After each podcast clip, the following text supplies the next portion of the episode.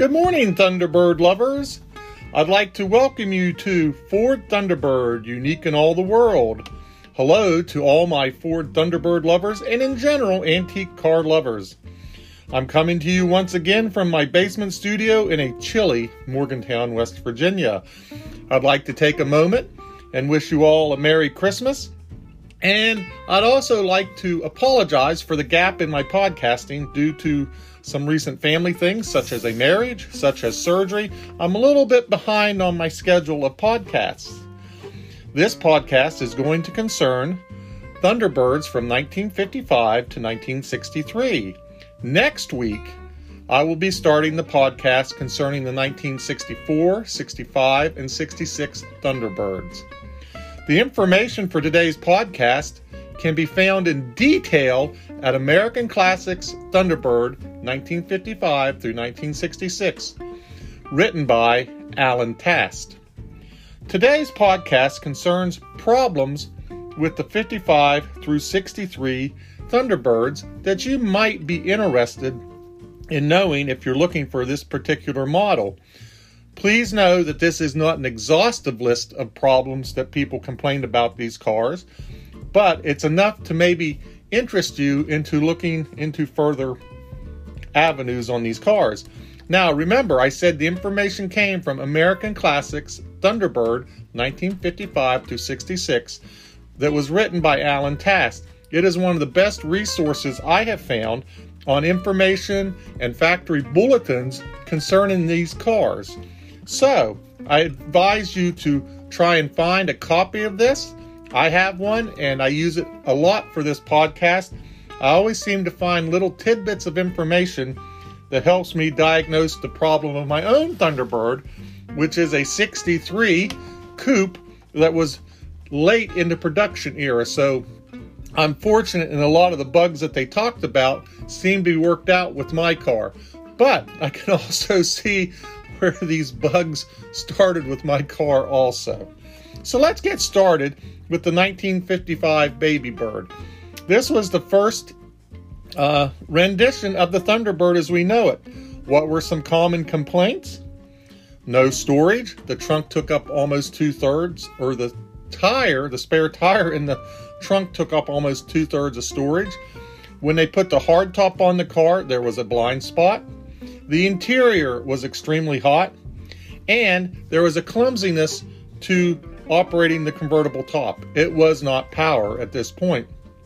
So, 1955, remember, no storage, blind spot in the hardtop, hot interior, due to the fact that the engine was set so far back in the car, it was almost actually up against the firewall, and the clumsiness of the convertible top. It should be interesting to note that when they switched to the 56 model, that the 56 and 57 model years were already being developed in 1955.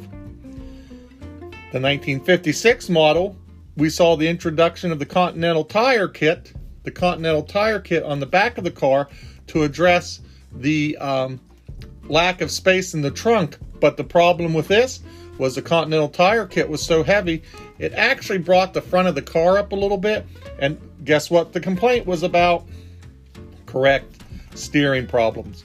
But they did correct the blind spot by putting in the porthole into the um, hardtop the porthole became famous for 1956 and is one of the most distinguishing styling marks of the early Thunderbirds.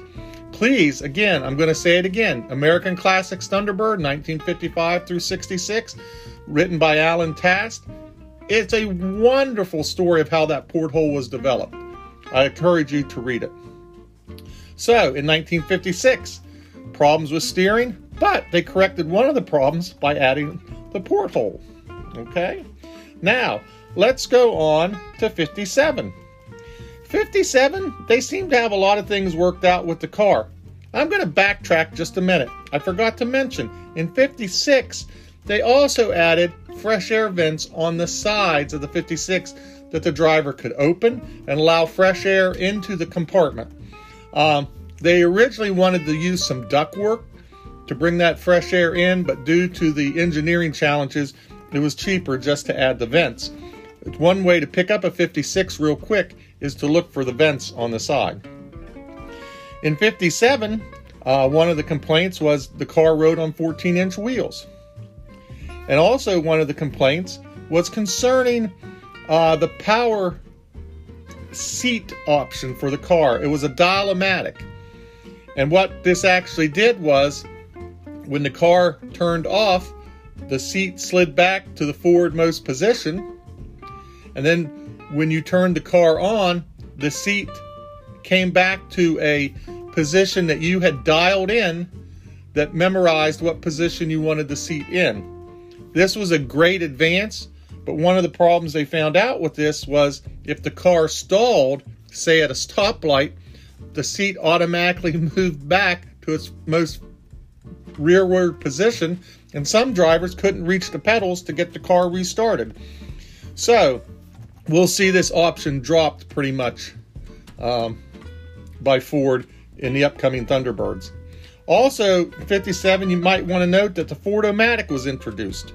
And the Ford-O-Matic was pretty interesting in the fact that it was fluid cooled transmission instead of the air cooled transmission in the earlier cars. So that did that did help out a lot. So we're going to move on to 58. In 1958, the car was designed. Now get this: the car was designed to have airbags. These airbags were in the suspension, not in the interior. Um, about 200 Thunderbirds in 1958 were produced with their airbag suspension. It didn't work. And in fact, in some cases, it was reported it took over 20 minutes for the airbags to fill up to bring the Thunderbird up to a safe uh, road riding position. So, about after these original 200 were out on the road and there were numerous complaints, Ford went back to a more standard system of uh, leaf springs, um, shock absorber suspension. But the problem was the geometry of the car was all figured out for these airbags. So the first 200 early production 58 Thunderbirds really suffered from poor handling. You might want to take that into consideration if you're looking at a 58. See what time it was produced and if the modifications were retrofitted to the car. Because Ford did have several um, factory bulletins on retrofitting the cars. Uh, in 1959, the 430 inch cubic inch Lincoln engine was added to the Ford Thunderbird.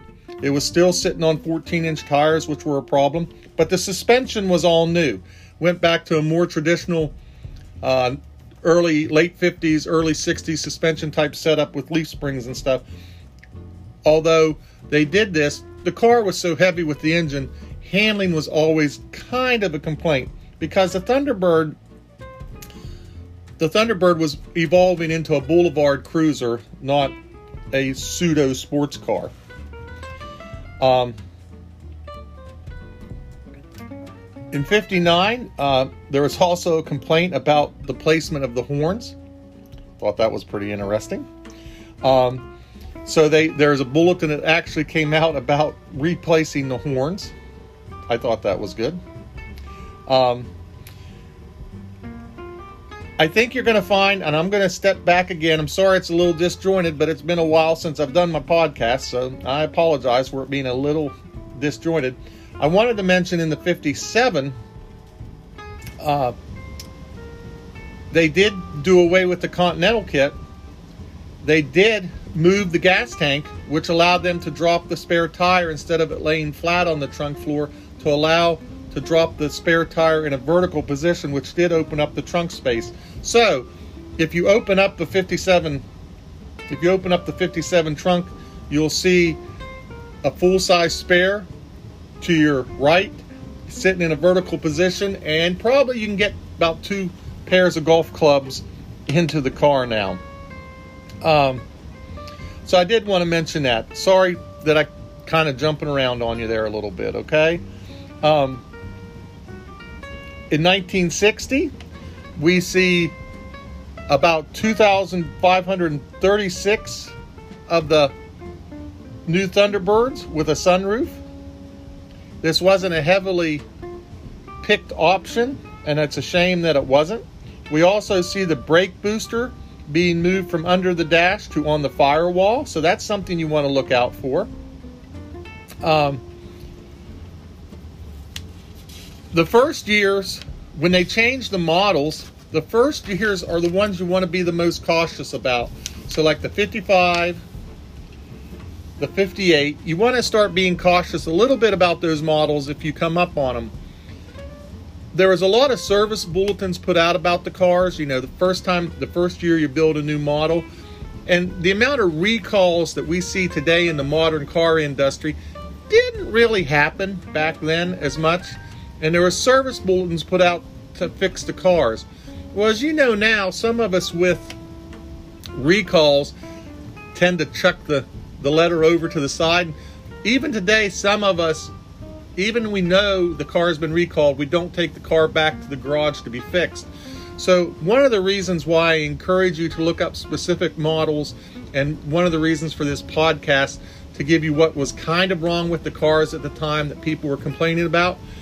Although people complained about them, they always didn't take them back to the dealer to get them fixed. So, you might in the years 2000s that you might run into the same problems that they ran back into in the late 50s, early 60s with these cars because they hadn't been fixed by the owner. That's kind of the reason for the podcast. In the 60s, they complained about the battery being dead a lot. Well, they found out that the convertible tops that they uh, there was still draining on the battery even after they were down and when the engine wasn't running it became a problem. In 61 there were leaks around the antenna gasket. Uh, there was a short supply of the valve covers that read thunderbirds. So some of the thunderbirds in 61 will have valve covers that simply say ford. Might not be a problem but it's kind of a unique thing to look for. 61 had a problem with um, the tanks the gas tanks cracking and the filler nicks cracking. Uh, you might want to keep an eye out for that. Although Ford put out service bulletins on these, uh, sometimes they just didn't get fixed. In 62, uh, when they introduced the tonneau cover on the sports roadster, the outer corners of the tonneau cover would warp. Um, again, Ford fixed this, but you might find a tonneau cover that wasn't fixed. Uh, the Kelsey wire wheels um, broke. They found out that they didn't put um, the uh, wires weren't heavy enough, weren't tensioned enough, and actually one of the most famous cases was Elvis Presley's sports roadster. The Kelsey wheels broke on it and almost caused him to wreck. Um, the 62 model uh, featured some steering problems, and this was due to the piston size in the power steering booster. Again, something that was fixed by Ford, uh, but you might run into a car that still has it. Uh, 63, we found out had an alternator added to it, but the alternator buzzed and made noise. You know, once again, I'm sure by this time most alternators on 63s have been replaced, but you might run into one that has the problem. Uh, the suspension for 63 was beefed up. All the steering components, the shock towers, everything was beefed up. So that's nice to know. Uh, one of the things that caused me problems on my Thunderbird, which is a 63, uh, they started using hydraulic fluid, power steering fluid that was drawn from the steering gearbox to run the wipers. Well, they ran the wipers pretty good, but if any dirt got introduced into the system, uh, your wipers quit working. Uh, once again, there was a steering gearbox complaint. And on a 63, the rear tail lights sometimes were not grounded right. Again, Ford fixed all these, but you might run into one that doesn't have it. Um, the power steering, or power steering, I'm sorry, the power window switches got moved to the center console on a 63. And the first run of cars, a lot of them were improperly wired. Mine, for instance, up was actually down and down was actually up. Mine were actually wired backwards in the car and they were the original switches. But I want to I want to caution you even though this is a very short list of problems and things with the 55s through 63s, Ford made a concerted effort because these cars were built along with Lincolns and these were a prestige car for Ford. Ford made a a commitment to getting these things fixed and they did listen to the consumer on these cars. And even if you look through the old magazines of the time that review the Thunderbirds, even though they had a problem classifying what the car really was, they always did end with saying this was one of the best built cars of the era. That even though I went over some of these problems, these were the best built cars of the era. And they always, always came back to that point. Even though the car magazines had a problem figuring out if the car was a sports car, if it was a boulevard cruiser, even some people thought it might be somewhat of an economy car. Never could figure out that one, but found it interesting. But they always did conclude that no matter what they thought the car was, it was very well built. I'm just bringing this up not to bash Thunderbirds because I love them deeply, but to give you an idea that, you know, they're still not perfect cars, even though many Thunderbird lovers think they are. Well, I hope that helps. I'm going to close for the day. I want you to remember that the next podcast is going to start concerning the 64, 65, and 66 T Birds. Okay? And uh, remember, as always, drive those antiques. And once again, Merry Christmas.